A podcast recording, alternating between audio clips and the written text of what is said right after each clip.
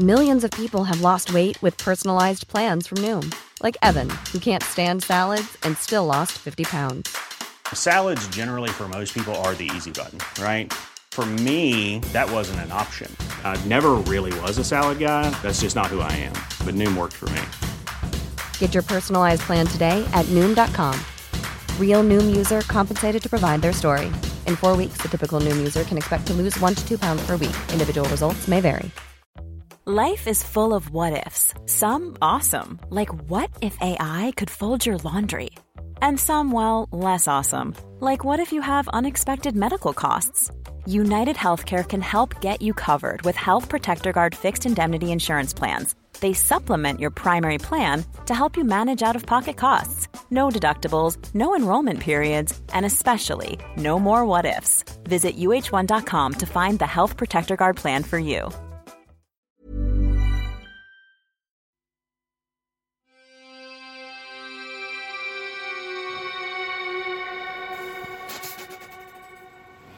Welcome to Murder Mile. Today, I'm standing in Waterloo Station, SW1. One street south of Peggy Richards Fall. A short walk from the happy slapping attack on David Morley. A few feet from the left luggage kiosk where the bloody bloomers of Emily Beilby Kaye lay. And soon, something grim. Coming now to Murder Mile. As one of London's busiest transport hubs, the Lost Property Office at Waterloo Station is a treasure trove of bafflingly bonkers cast offs, which make even the cleaners wonder who the hell these weirdos are. Having found enough books to fill a branch of Waterstones, enough walking sticks to stabilize 62 wonky centipedes, and enough crinkly paged grumble bags to milk even the saddest git's love plums dry. And occasionally, they also find a gimp mask, a llama, a breast implant, and far too often, a stool sample. A human one. But many moons ago, they also found something which sparked a nationwide hunt for a killer. It takes a lot to surprise those who work in the Lost Property Office. And although they still diligently catalogue every object they receive to return each missing item to its rightful owner, what they found back in 1935 would lead to one of the strangest criminal investigations in the Met Police's history. My name is Michael. I'm your tour guide. And this is Murder Mile. Episode 230 Pieces.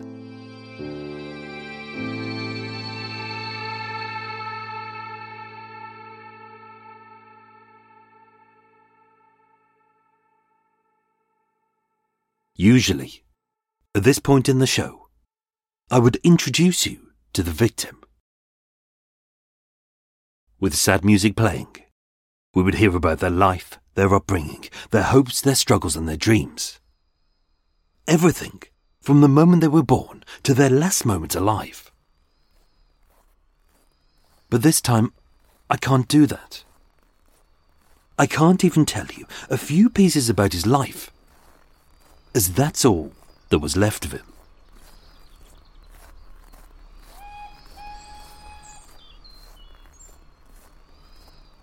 Monday, the 25th of February, 1935, was bitterly cold. As a Siberian blast had driven London's winter as low as minus 28. But in contrast, with highs of 3 degrees and lows of minus 4, that ice caked day was practically balmy. The day had begun as it always had. As the train an electric locomotive with 26 carriages, pulled out of a railway siding at Hounslow in West London at exactly 6:48 a.m. scrubbed and polished by a team of cleaners. The train ran a regular route between Twickenham and Waterloo, stopping at 22 stations, including Richmond, Mortlake, Barnes, Wandsworth, and Clapham Junction.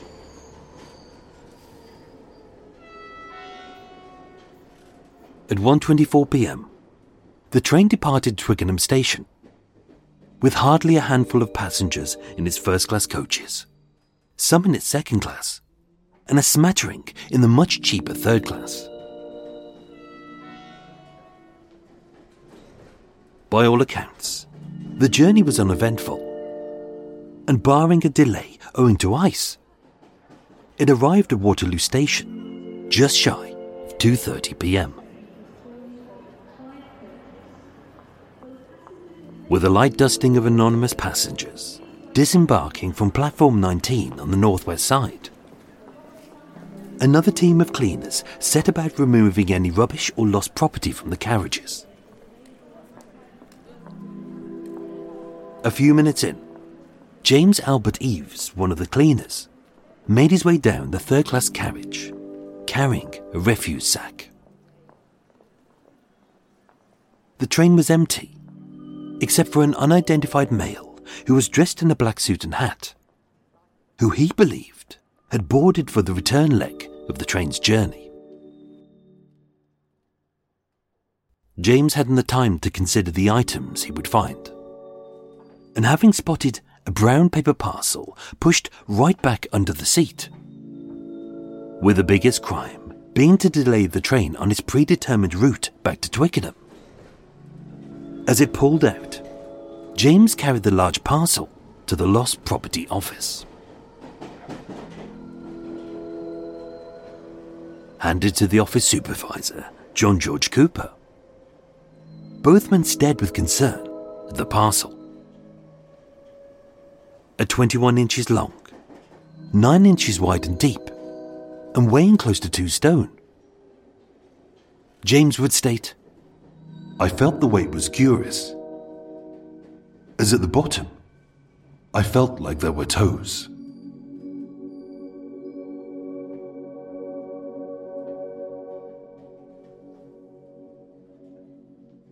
Having alerted the Metropolitan Police, Chief Inspector Donaldson headed up the investigation, aided by Dr. Davidson of the police laboratory and Sir Bernard Spilsbury as the Home Office pathologist.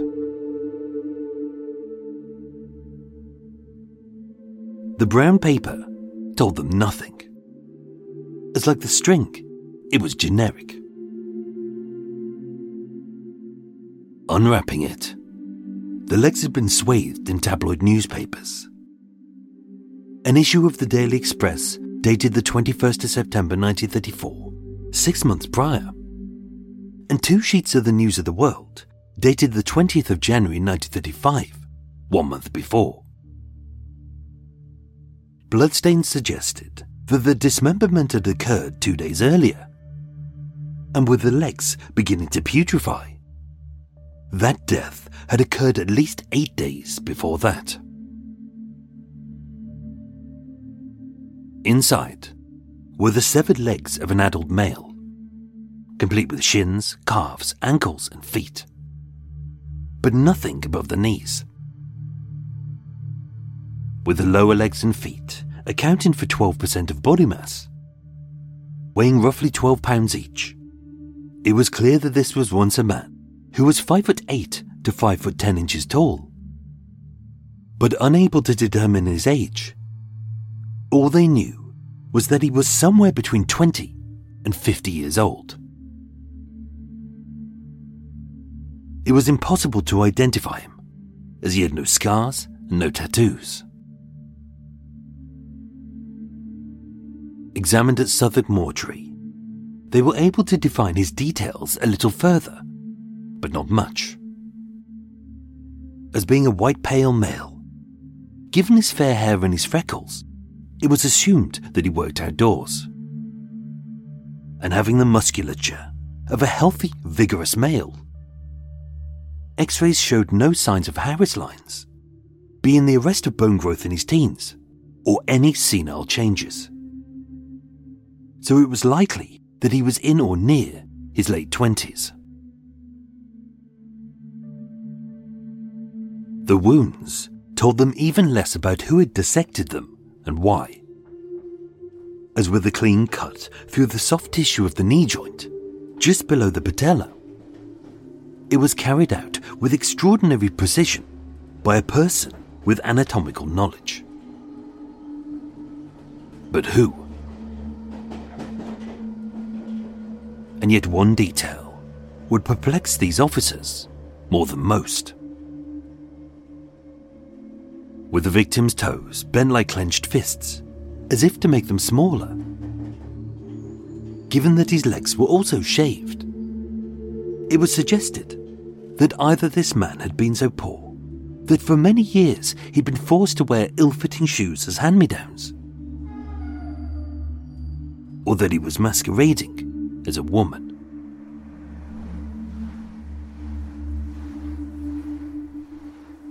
Whoever this man was, the police had little to go on, but they were unwilling to give up.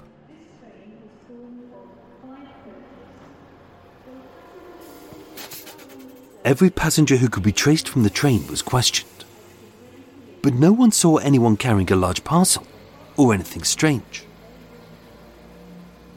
And with the parcel deliberately pushed back under the seat, although it was hidden, why would anyone hide a pair of dismembered legs on board of a train which was heading back to its original location?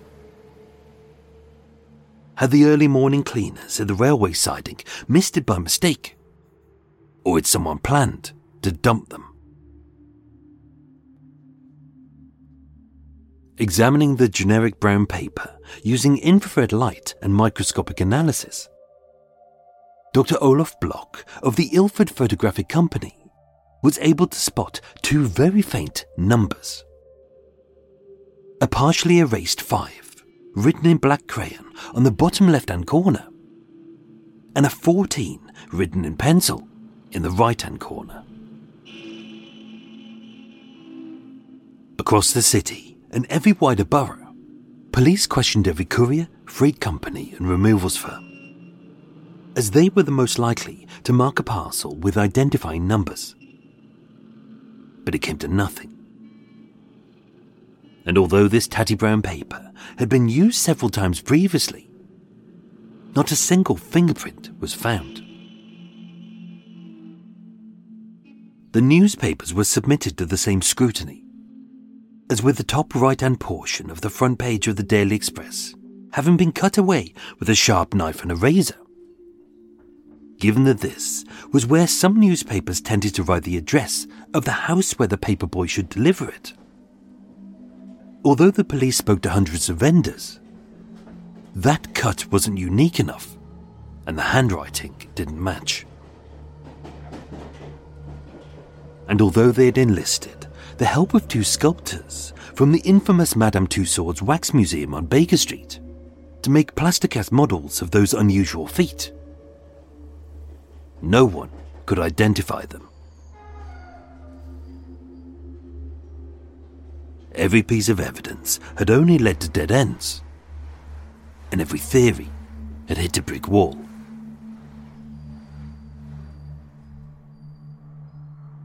It was suggested that, given how cleanly the legs had been dissected, that it could have been a prank by a medical student who'd removed a pair of amputated limbs from the hospital incinerator.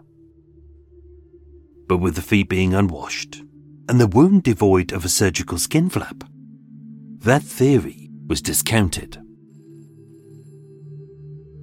Inquiries were made at hospitals, undertakers, and mortuaries as to whether any body parts were missing, but this turned up nothing.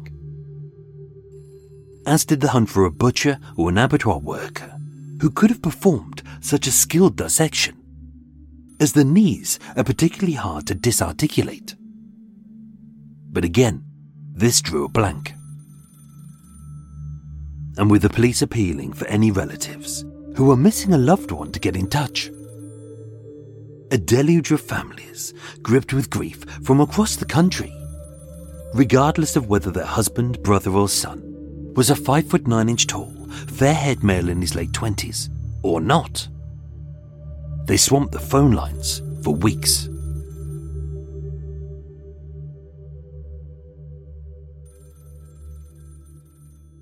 Whether it was a murder or not, they still didn't know. Whether he was still alive, they couldn't tell. And although the police had some evidence who this man may have been, that's all they had. Pieces.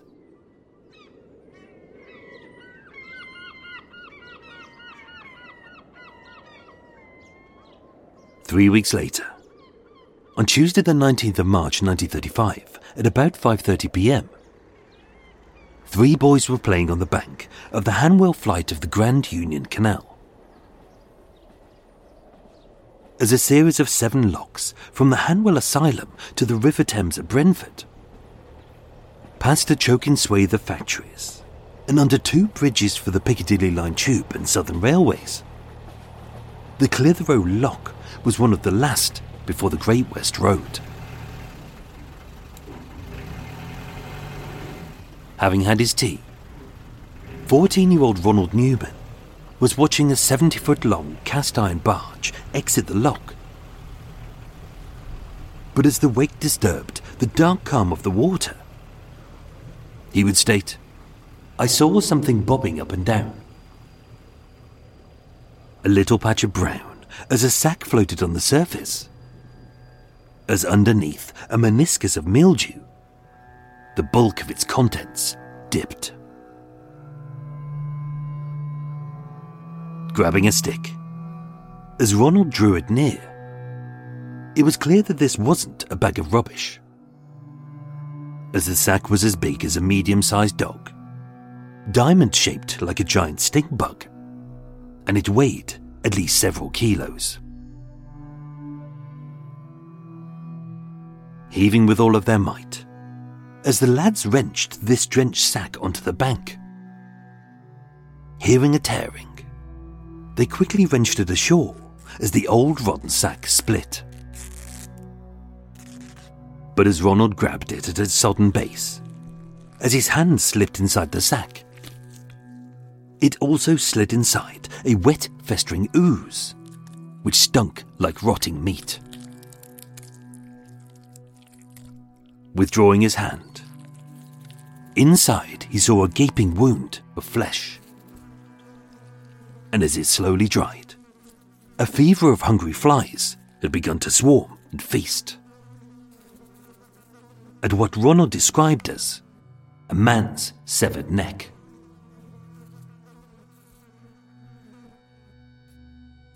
having alerted a local bobby. Within the hour, the Met Police were on the scene.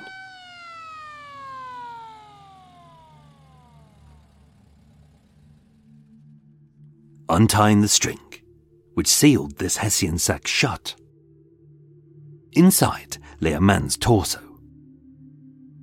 No forearms, no waist, no legs, and no head. Just a torso wearing a tatty brown woolen vest. He hadn't any of the ordinary clothes that a man in this era would wear. No jacket, no shirt, and no tie. Just a vest. And with all but the top two buttons missing, and a portion of the lower left corner having been cut away, it was likely that someone had tried to disguise his identity by removing the laundry marks. But this was just a theory. having been submerged in the fetid water of the canal for at least several weeks. Owing to the decomposition, it was impossible to accurately determine when he had died, or even when he had been disposed of. With his breastbone, every rib, and several vertebrae having broken or fractured, with a few ribs poking through the skin like white jagged spears although the chest had been completely crushed. This wasn't how he had died, as all of his injuries had occurred post mortem, as the cast iron barges rolled over him. With no hands or head found, the erasing of his identity was paramount for the killers. But with the dissection lacking a surgeon or a butcher's skill, this dismemberment was described as rather crude. Lacking the clean slices of a sharpened blade, it was as if someone had been in haste to dispose of this body as quickly as possible. Or maybe several men of differing skills had taken it in turns and assigned each. Severed at the elbow, the left arm was cleanly cut through the humerus, the radius, and the ulna. And whereas the right had been hacked, as a rough, jagged knife had ripped apart the skin and torn at the flesh with the stomach as crudely ripped as if someone had split a bag of rice.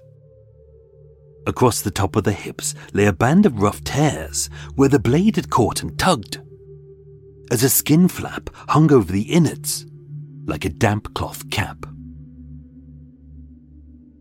And with the neck being little more than a fleshy stump, severed by blows with a blade and a swung axe. This wasn't the work of a professional anatomist, but a crude killer with a body to disguise and dispose of. And yet, spotting two wounds to his heart, which exactly matched two cuts in his vest, there was no denying he'd been stabbed to death.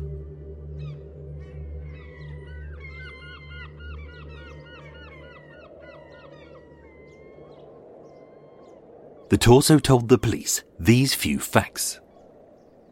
As a white male with fair hair, pale skin, freckles, and his age initially suspected to be in his 40s and 50s, but later determined by x rays to be in his late 20s. As a well built, broad shouldered male of roughly 5 foot 9 inches in height, it was likely he was a manual worker. Removed to Brentford Mortuary in the grounds of the local gasworks. Sir Bernard Spilsbury determined several key details. 1. This man was healthy when he died. 2. His death was unnatural. And 3. There was a strong presumption that this torso belonged to the two legs found at Waterloo Station.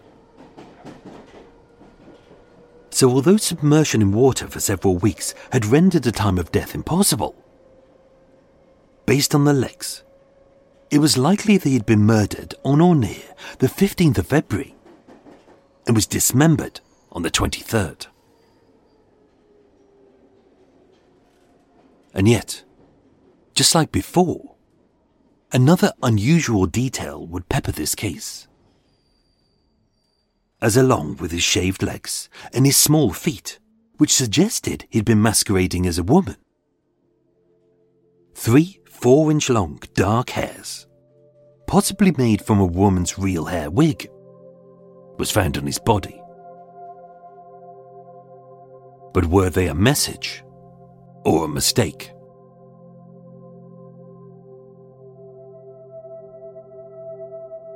With this stretch of the canal being so remote. Although questioned, there were no witnesses who'd seen anything suspicious, nor heard a sack being dumped in the water. So, how did he end up here? The Thames police were requisitioned to drag and drain three miles of the canal, with several hundred yards of it dredged and manually searched. But nothing of significance was found all barge crews who travelled from Coventry to London were interviewed, as well as the nomads who lived on the bank, and the officials of the Grand Union Canal who supplied the details about the sluice gates and the water flow. But again, it proved fruitless. One theory as to why the torso was found here was owing to its location. As 200 yards above the lock sits Bridge 206A, which runs the Piccadilly line between Boston Manor Park and Osterley. And 300 yards below the lock sits Bridge 207A, which runs the Southern Railway trains from Hounslow to Waterloo Station. The police mulled over this thought that the torso had been thrown from a train into the canal. And that maybe, with the severed head and arms, tossed into one of several miles of woods and ditches along the train track. And that maybe, with too many passengers on board, that the killer hadn't got time to dump the legs before the train reached its final destination at Waterloo Station. This was considered but although the Twickenham to Waterloo train doesn't pass through Hounslow, and Bridge 207A was downstream of where the body was found. Having checked every ditch, nothing was found. That said, the killers could have changed trains. Or maybe it was just a coincidence. But with so much evidence leading to this neck of the woods, the police truly believed that the murderers were local. But who were they? And where were they?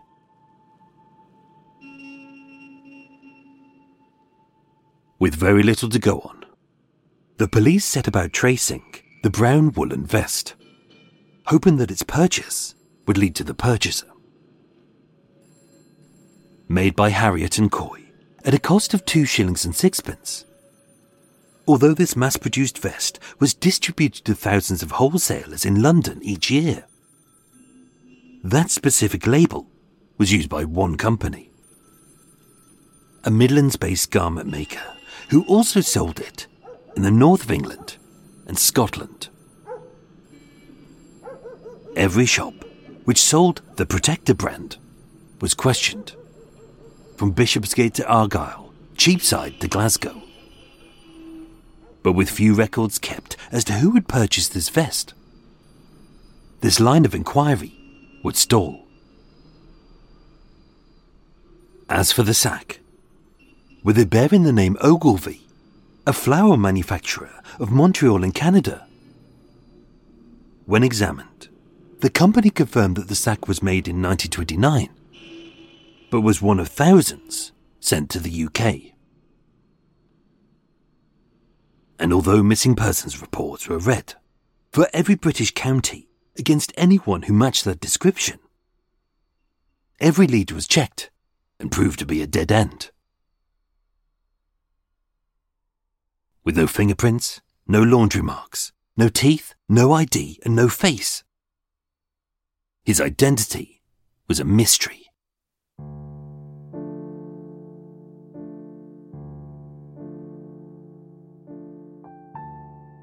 Two of the most promising leads came in the weeks before the inquest. Continuing to use infrared rays on the brown paper, Dr. Olaf Block had found four words which had been erased Harry, Hanwell, and Ward 14. Interviewing the postal clerk at Hanwell Mental Hospital, at the back of the Hanwell flight of the Grand Union Canal. He confirmed that the writing was his, but unable to trace who Harry was amongst those who had stayed at Ward 14. That clue led to nothing. And the final lead occurred on Monday, the 25th of February at 1 pm, 90 minutes before the severed legs were found. At Hounslow Station, Harold Hillier, an attendant at W.H. Smith's, saw three men in the booking hall, and at their feet lay a large brown paper parcel. Only one of those men boarded the 106 train to Waterloo. And although he was described as late 20s, medium build, and fair haired, we know he wasn't the victim. Departing on time. This train didn't originate in Twickenham, but it did cross the Grand Union Canal at Bridge 207A. just downstream of the Clitheroe Lock, where the torso was found. And although the legs were found on a different train, he could have changed at Clapham Junction. Or unable to throw them out of the window, owing to too many passengers on the train. Having arrived at Waterloo Station, he could have hid them on an outbound train.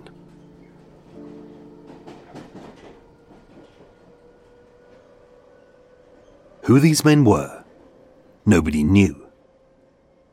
But with Harold's statement backed up by one of his colleagues, Thomas Shea, they confirmed this that all three men were either Welsh or Irish miners, many of whom were employed locally by McAlpine and were working on the local sewage works and road construction.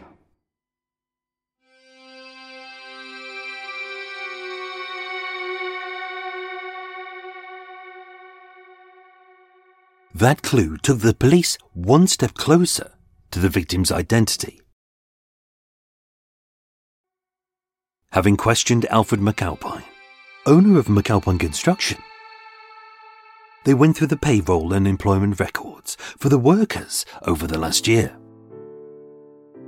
But with no one known to be missing, and many of them paid in cash, officers would state This appeared a most likely clue but it revealed little hope of success. As the firm's labourers are the flotsam and jetsam of Ireland and Wales. They had so many clues, but equally so many dead ends and loose threads. On the 10th of April 1935, an inquest was opened at Southwark Mortuary. But with no suspects, no witnesses, no weapon, no fingerprints, and no crime scene to the murder or the dismemberment. On the 6th of June, an open verdict would remain into an unknown male torso and a severed pair of legs.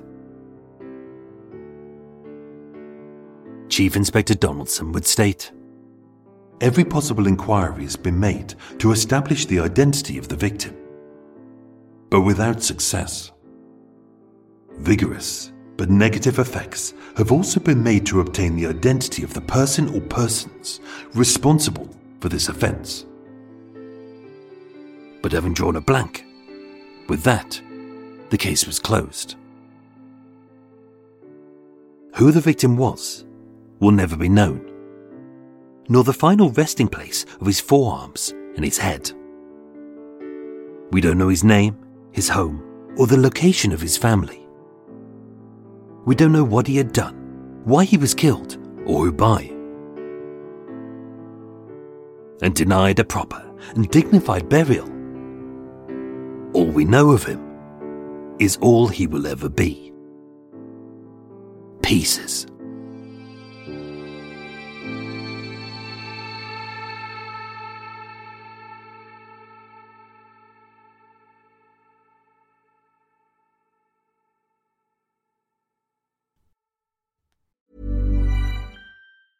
It's that time of the year. Your vacation is coming up. You can already hear the beach waves, feel the warm breeze, relax, and think about work. You really, really want it all to work out while you're away. Monday.com gives you and the team that peace of mind. When all work is on one platform and everyone's in sync, things just flow wherever you are. Tap the banner to go to Monday.com. Many of us have those stubborn pounds that seem impossible to lose, no matter how good we eat or how hard we work out. My solution is PlushCare. PlushCare is a leading telehealth provider with doctors who are there for you day and night to partner with you in your weight loss journey. They can prescribe FDA-approved weight loss medications like Wegovy and Zepbound for those who qualify. Plus, they accept most insurance plans. To get started, visit plushcare.com slash weight loss. That's plushcare.com slash weight loss. If you're looking for plump lips that last, you need to know about Juvederm lip fillers. With Juvederm Volbella XC and Juvederm Ultra XC, your lip look, whether it's subtle or bold, can last up to one full year with optimal treatment and no additional maintenance. Find a licensed specialist and see if it's right for you at juvederm.com today. That's J U V E D E R M.com. Add fullness to lips in adults over 21 with Juvederm Volbella XC or Juvederm Ultra XC. Do not use if you have severe allergies or a history of severe allergic reactions, or if you're allergic to lidocaine or the proteins used in Juvederm. Tell your doctor if you have a history of scarring or taking medicines that decrease the body's immune response or that can prolong bleeding. Common side effects include injection site redness, swelling, pain, tenderness, firmness, lumps, bumps, bruising, discoloration, or itching. As with all fillers, there's a rare risk of unintentional injection into a blood vessel, which can cause vision abnormalities, blindness, stroke, temporary scabs, or scarring. For full important safety information, visit juvederm.com. Fuck's sake, that was a mission. That was a bit of a mission to record that. Jesus Christ. Oh, I think I'm having a I'm having a a dyslexic day. My brain is just not functioning today. That was a real bugger to edit. That was. Jesus Christ. Oh, hello everyone. Oh, helicopter bastards flying over as well. And Coot outside being a real pain in the ass. And you look out and look at Coot, and he's there, and he's going, nah, nah, nah, nah. And you look around and you just go, well, there's no one around you, you little shit. There's no, there's no other Coots around you. There's no moorhens. There's no swans. There's, you haven't got any babies near you. You just, you just bored little pathetic little coot having a little rant because he's got nothing better to do. He needs to get a job. He really does. Bloody coot. Um, shall I have a cup of tea? I think so. I'm gonna have a cup of tea. Bear with, bear with. I'm just going to open a, window as well and get some air in because it is oh, almost tri- almost tripped over your little hat there. I'm gonna put you, your hat in your little box so I don't trip over it again because I will bloody will. Oh, do I want a tea? I don't know. I don't know whether I do. I need a piss. I don't think I'm going to have a piss while I'm recording um, this, so I'll just have a pop the water in. Oh, here we go. Light. What else have we got? I'm going to have a herbal tea. I think I need a herbal tea to chill myself out of it. Oh. It's weird when you're reading. When I'm reading through the script, it all kind of. It all feels fine. I'm, I do my uh, kind of. Uh, I check everything before it goes out, and I go, yeah, that's fine. And then uh, when I come to read it properly for this, everything goes to shit. I can't pronounce simple bloody words. it's a nice day outside as well. I really want to be outside. I could do with that. Anyway, it's a Saturday. It's a Saturday, which means I'm going to treat myself to something nice today.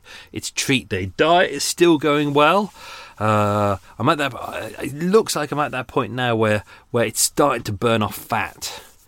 Like it's it's uh, the the the diet is going. Oh, I need to eat something. Right, we'll just eat fat, and it's slowly slowly coming off my sides, which is good. That's the hard bit. What else is going on? Uh, had my check up at the uh, for my eyes, which is good because you know back in uh, I had my bronchitis for six weeks, and then I ruptured my eye because of all the coughing, which still damaged, and I've still got a messed up eye. Have never been late with a single episode of Murder Mile. Never been late with a not even an hour late with a single episode of Murder Mile. Even with even though I'm blind in my left eye, and uh, uh, no depth perception and all that, I still still on time still on time. That's the efficiency of Murder Mile. Um, Yep, went went to go and see my specialist. He was very good. Uh, he said it's all going well. Got three more months of drugs to go in, which is uh, good. Uh, so I'm on the mend, which is good. Hopefully, I'll get um, um, some, if not all, vision back in my left. That should be be good. And then, which is really good, he said, uh, and after that, we'll uh, we'll discuss options uh, for the future of giving you uh, much better vision.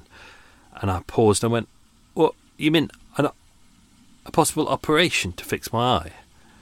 Because that's never been discussed before, because there is an operation, but you can only have it if you're young. And I'm not young anymore. So I, it was always discounted as something I could never do. And he went, he looked at me and he went, uh, yeah, let's just get this sorted first. I was like, oh, this is very exciting. So there could be a chance of, um, rather, because I've never had good vision, I've never been able to see much at all. Um, so it's great that there is a possibility now. So that's that's that's the reason to be with uh, one of the the, the best uh, eye hospitals in the country. So there we go. uh, all good. Um, thank you to Patreon supporters. I'm going to thank Ashley Kay, Mark the Bark, and Stan Bellington. So uh, thank you, Ashley. Thank thank you, Mark, and thank you, Stan. I hope you're enjoying all the goodies, all the exclusive goodies that I don't share anywhere else. Um, and uh, I've got to get back to doing the, the competitions every month. I think I forgot this month. Uh, just been a lot on, a lot on, lot lots of stuff to do. Um, tea is brewing, so let's do some quiz questions. Don't forget, if you're new to Extra Mile, this is the unscripted, unedited bit. Uh, I'll just do some quiz questions, uh, have some chat, and then we go into some extra stuff. Although we should do, but um, it's probably not going to happen. I'll explain why in a bit. So let's do the quiz questions. So, question number one. Here's a hard one. Uh, uh, uh, how high and low were the temperatures on the day that the legs were found? So, what was the highest temperature that day? What was the lowest temperature that day? There you go. Nice, difficult Oh, burpees. Nice, difficult one to start with. Another difficult one. Uh, question number two How many carriages did the Twickenham to Waterloo train have? Don't forget, I haven't edited this episode yet, so these questions might not appear in the episode. Uh, question number three What time did the train arrive at Waterloo Station? Question number four What platform did the train pull into? Uh, question number five What was the name of the cleaner who found the legs? Question number six What was the name of the lost property supervisor? Tea's up. Oh. Oh, oh, the bloody hell! The little label from the tea bag has gone in as well. I'll have to fish that out in a bit. Although I'm off to the coffee shop in a bit to go and have a oh my decaf soy latte. Hopefully, wait, I don't know why. This coffee shop was full of kids yesterday, full of little bastards. And I, I checked, and it's not half term, but the streets were absolutely full of the little bastards. The the the LBs were everywhere on their bikes, uh, running around, making noise. Little bastards everywhere, really annoying. So, uh, yeah. There should be there should be like we should have like a national no children day, or or make it a week, or maybe a month, or just or just ban children. That'd be oh so lovely. Um, question number seven: What two newspapers were the legs wrapped in? Question question number eight: uh, What is the arrest of bone growth in teens known as on X-rays? Question number nine What was the name of the photographic and X ray expert? And question number 10 uh, Police used the help of two sculptors from where to make casts of the feet? So there you go. There you go, folks. Um, and normally, in this point in the show, normally uh, I would go through all the extra stuff. So it's all stuff that didn't make it into the episode. And normally, what happens is I is I, I create like a um a bi- like a biography for myself, like all the details I need to know about the case. And it's normally like 10, 15 pages long. Sometimes it's a lot longer. And I put it there, uh, and then I copy and paste it at the bottom. And then as I start writing it, I I, I can I can start erasing bits that I don't need out of the biography, and I can kind of write it as I'm looking at the biography, which makes sense. And then at the bottom, when I do extra mile, is a, a backup copy of that. I forgot to do that, so uh, I got to the end, and my backup copy doesn't exist of all the kind of facts that I was going to use. Uh, so that's not there. So um, Oh, I have no idea what to say. Let's let's just go through let's just go through what we've got. Um, or, or let's just have a, a, think about it. This case is kind of an interesting one, isn't it? I kind of stumbled across this um, when I was looking for. I can't remember why. I think I was. I think I was searching for um, more bodies that were found in train stations or body parts and things like that. That could have been it when I was searching for body parts, as you do. Um, and it just kind of eh, there wasn't much mentioned about it. Uh, I found uh, a file in the National Archives which was kind of uh, interesting. It, it, wasn't very thorough, but there was enough in there. So this was one of those cases where I had the inquest file on it. I had some of the police records, but also I kind of had to rely on the um, the press as well because the press did report some of it, but not particularly well. Um, the, the one part that I was going to put into the extra mile was the fact that someone someone um, outside Hounslow on the train line, their house backs onto the train line, and uh, in and around the same time they found a uh, brown paper parcel tied with string, inside of which contained underwear. Uh, they didn't say whether it was soiled underwear or clean underwear, but it was men, definitely men's underwear. Um, unfortunately, um, they picked it up and they thought, "Oh, that's disgusting," and they threw it into the bin. And then a couple of days later, they found they saw a newspaper article about the um, uh, about the uh, the vest, the body and the vest, and then they went, "Oh, that could have been useful." But by that point, they'd already thrown it in the bin; it didn't exist anymore. Um, now, this is also the problem as well. We, as we know, with people when they get in touch they could be really useful and be like, oh, I definitely saw this and this definitely happened. Or you know that we also have the pricks out there who are desperate for kind of attention and they will say anything in the world just to get attention. Or there are people who see things and they make connections to things in their life. So it may not be true. It's just like they, you know, um, they may have seen like uh, a red car. Let's say, for example, they saw a red car don't go on the road, and the newspaper said it was a green car. Suddenly, in their mind, they see a green car, not a red car. Do you know, people do that. Our, our memories aren't particularly good, so that did did happen there. Um, who was this person?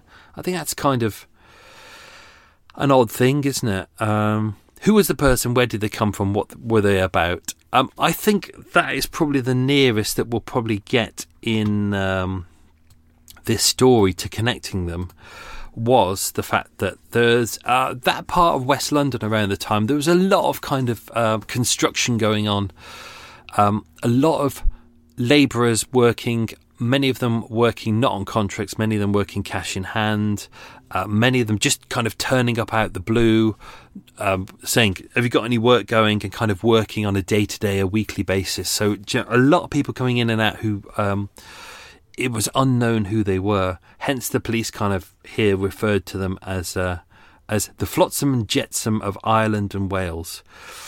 Um, if you think about it, I guess with um, the fact that he was very pale skinned, the fact that his hair was referred to as fair, and I think we would refer to fair hair as kind of a light mousy brownish or, or lighter, but also, you know, potentially blonde, potentially redhead as well. So could be, could be, could be someone from Ireland. Uh, could be an outside worker, as they mentioned, because he had kind of he was very heavily freckled, but it was clear he had um, pale skin. And as as someone myself who um, is Scots Irish descent, um, whenever whenever I get a bit of a tan, it's not really a tan; it's just kind of a collection of uh, freckles joined together. So. Uh, yeah, uh, so it could be could be someone from uh, up there. Could could have been an outdoor worker. The the feet are kind of interesting. Uh, a lot of press really picked up on this, and they were like, "Oh, maybe it is a drag artist." You know, a, a, a five foot ten inch, well built man as a drag artist, and that's why the feet are kind of uh, scrunched up to make them smaller. Um, you, you, kind of see that with uh, geisha girls as well. Uh, well, do you know in uh, China where they uh, bind the feet to make the feet even smaller? Smaller? It's not even a word to make them kind of more. Sorry, I'm scratching. I shouldn't be doing. I'm going to put on my um, mosquito repellent. I've got a scratch on my hand. I'm going to try not to scratch it. I'm just putting my anti-mosquito shite on it. Um, it's called off. It's called off with an exclamation mark. Off. It should really be called Fuck Off Mosquito. Um, so yeah, the, the, this person, uh, they they really picked up on the idea, the press of uh, that it could be a man in drag, that kind of thing. I don't think it is. I think I think when you when you go through the history of kind of looking at things like this, especially people who are poor, you tend to get you you don't you don't really go out buying new clothes. You tend to get hand me downs from your family, and you know they might not be in good condition, and they might not particularly fit well.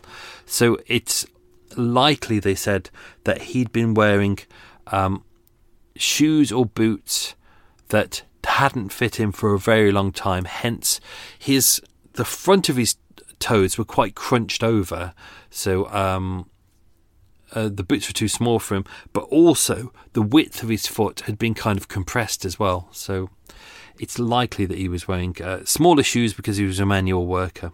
Although you never know, he could have been a um, could have been a dragette. Uh, wh- why were the um, uh, why was his legs shaved? We don't know.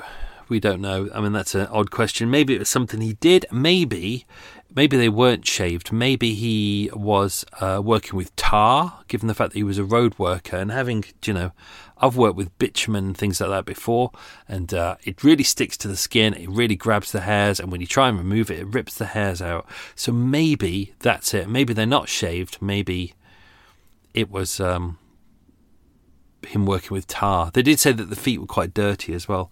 Um, we only know that the hair is of a specific colour because I think the the hair on the the higher parts of the legs uh, were the fair haired bits. The bits that were lower down were, um, they say shaved, but we're not too sure.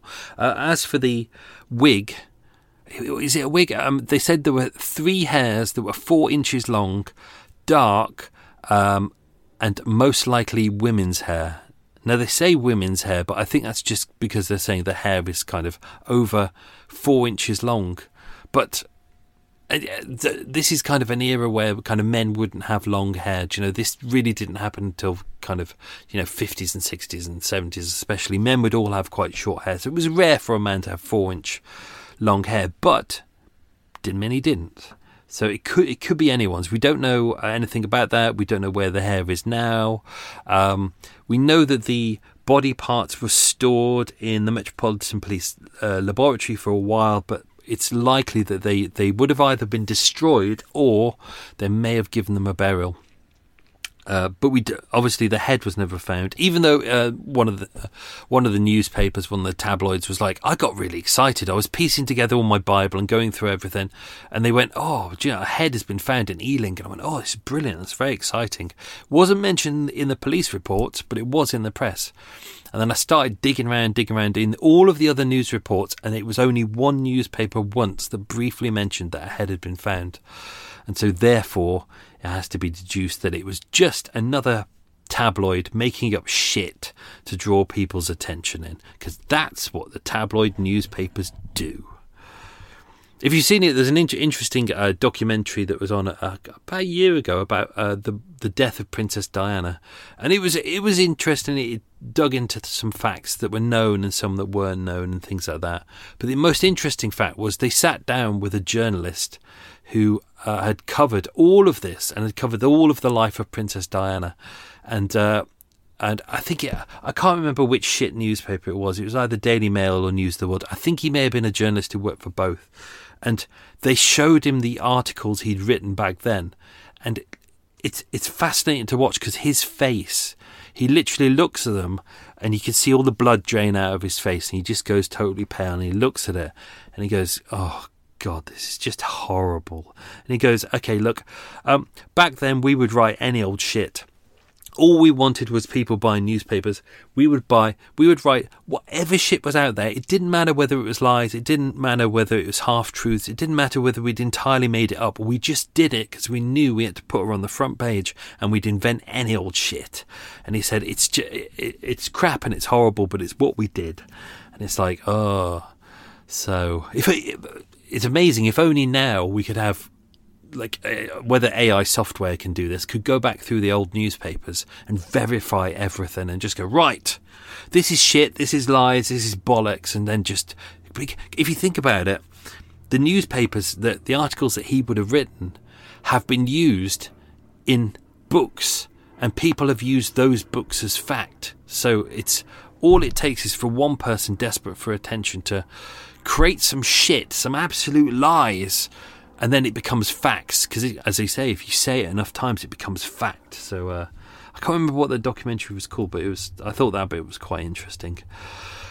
Uh, else? Oh, um, this part. So the the um, where the torso was found is probably about 200 yards from where uh, Alice Gross was found. So if you go back to uh, uh, the multi-part episode I did called uh, the ye- was it called the Yellow Ribbons of Hanwell, um, it's there. It's the same part. So she would have, as she was running up to the lock uh, in the last moments of her life, probably around the time that she may have bumped into um, uh, her killer. Um, it was literally around that same point as well. So yeah, uh, all uh, all kind of uh, on the back of the Hanwell Asylum as well. Um, the brown paper that, that there are other kind of things that were seen on the paper as well. Let's have a a look. Um, I'm just going through. I, I haven't got my notes, but I'm just going through. There were other things written on there well as well. So um, in handwriting, two different. Pe- oh, got hiccups now. Um, in two different pieces of handwriting. So one that's in kind of a nice scrawl was w- written the words "this week," and then in capitals, which is entirely different handwriting, is written the word "please." So the police were never able to determine what that was. Um, let's see what else we've got. The problem is also this is one of those files where um, I had that moment where I was going through the archives doing everything and popping everything on the hard drive, and then suddenly one of my hard drives went and I lost a lot of data. The uh, protector label that was found on the uh, the vest, so I, I was able to get a copy of that. I can't even see what it is. It's it's it's a picture of a man in a wig, so like a 17th century man in a wig, and behind him looks like a big old anchor, which is held together by a thread uh, and underneath, uh, so that's all black, and in red underneath it says uh, protector. What does that say? Under unbreakable, I think it says. It's all it's all in reverse at the moment, which is not very good. Uh, I don't really know what else to say. This is the problem when I haven't got my notes in front of me. There's not a, really a lot to say. Um, uh, the um, Hounslow Station bit at the end. I mean, if you think about it, uh, it's the same day. See, this is the thing again. This statement by Harold Hillier and his uh, his colleague Thomas Shea at Hounslow Station. So Harold Hillier was an attendant working at Wall- W.H. Smith's, and he said that on Monday, the 25th of February, which is the right day, the day the legs were found, at 1 pm, which kind of marries up that uh, they could have picked up a train uh, Hounslow Station that they saw three men in the booking hall and one of them with a large brown parcel, brown paper parcel. He doesn't really describe the brown paper parcel, but he said it's similar to the one described. But obviously, I haven't got the description here of how they described it. Um, one of the men definitely caught the 106 train to Waterloo, um, but this is not the train from Twickenham to Waterloo. This is the train that went through Hounslow to Waterloo, and they're they're different lines, so they're not connected. So, if they were the same men, and the one man who got on the train, late twenties, medium build, fair haired, similar to the victim, if he got on the train there, and some of the body parts were thrown off the bridge. See, that's the thing; it can't be thrown off the bridge on the Hanwell on the uh, Hounslow route because that's downstream. And unless he's got a really, really good wang, not wang as in wang, as if he's got a really good throw and he can he throw it like he could throw a couple of kilos of torso more than 300 uh, yards, which is impossible. I mean, it, it just wouldn't have happened. So the problem is that the line above that is the Piccadilly line, but if you've been on the Piccadilly line, there's no there's no windows. There's windows between the carriages, but they're not windows outside, so he couldn't have thrown it from the train. So, um, police don't believe that uh, the body that was dumped in the canal was dumped from a train from from the bridge. They think it's more likely that someone came along here dumped it in the, dumped it in the river. Um, in the canal, and it just kind of sat there. The re- canal's so really slow, and only kind of moves really when boats go through it. So I think that's more likely. Uh, why was the legs on the train?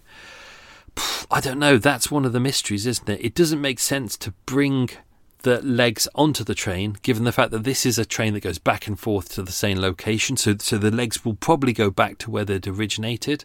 Um, did someone did someone arrive at Waterloo Station and then go through the barriers and then get onto a train and then dump the legs there and then depart? It doesn't make sense because you'd have to buy another ticket. You'd have to go through the turnstile. You'd have to go through the ticket inspector who'd see you.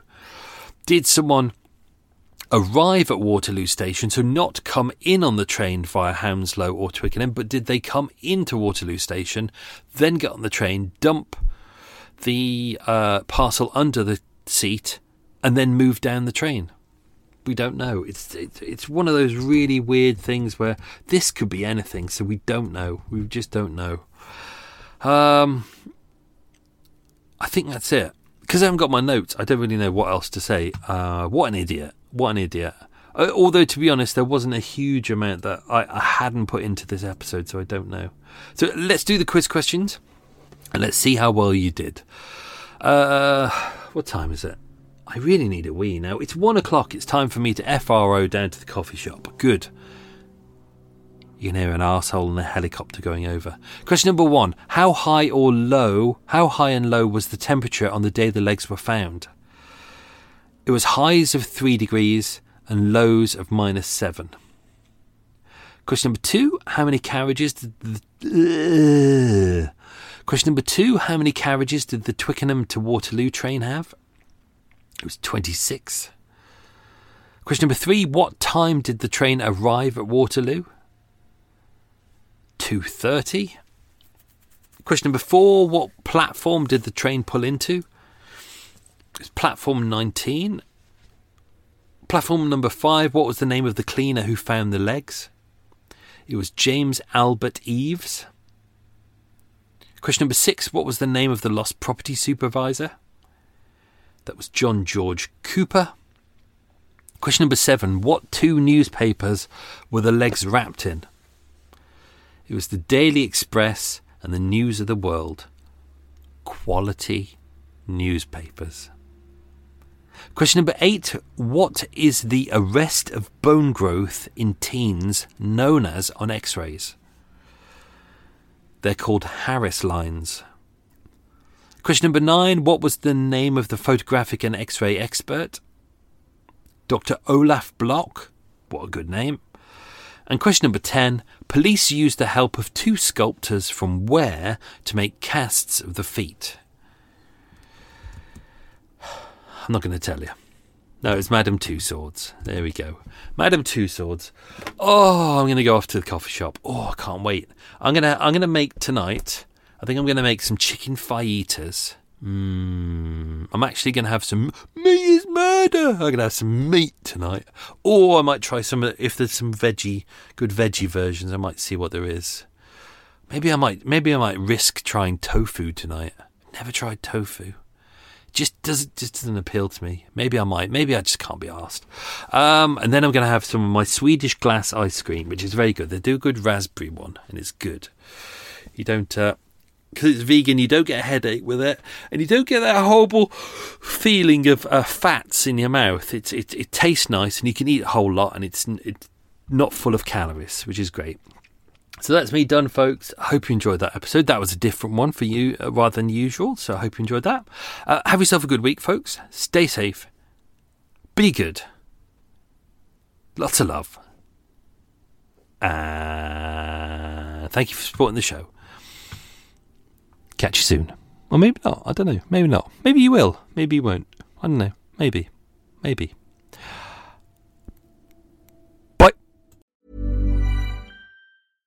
How would you like to look five years younger? In a clinical study, people that had volume added with Juvederm Voluma XC in the cheeks perceived themselves as looking five years younger at six months after treatment. Look younger, feel like you. Add volume for lift and contour in the cheeks with Juvederm Voluma XC. Reverse signs of aging by adding volume to smooth laugh lines with Juvederm Vollure XC. For important safety information and to find a licensed specialist, visit juvederm.com. That's J U V E D E R M.com. Not for people with severe allergic reactions, allergies to lidocaine, or the proteins used in Juvederm. Common side effects include injection site redness, swelling, pain, tenderness, firmness, lumps, bumps, bruising, discoloration, or itching. There's a risk of unintentional injection into a blood vessel, which can cause vision abnormalities, blindness, stroke, temporary scabs, or scarring. Talk to a licensed specialist to find out if it's right for you.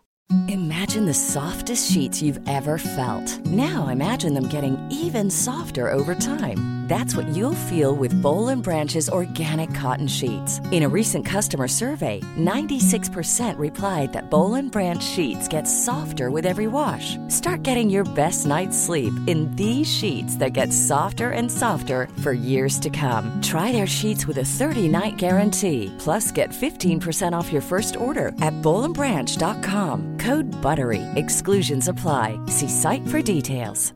Planning for your next trip?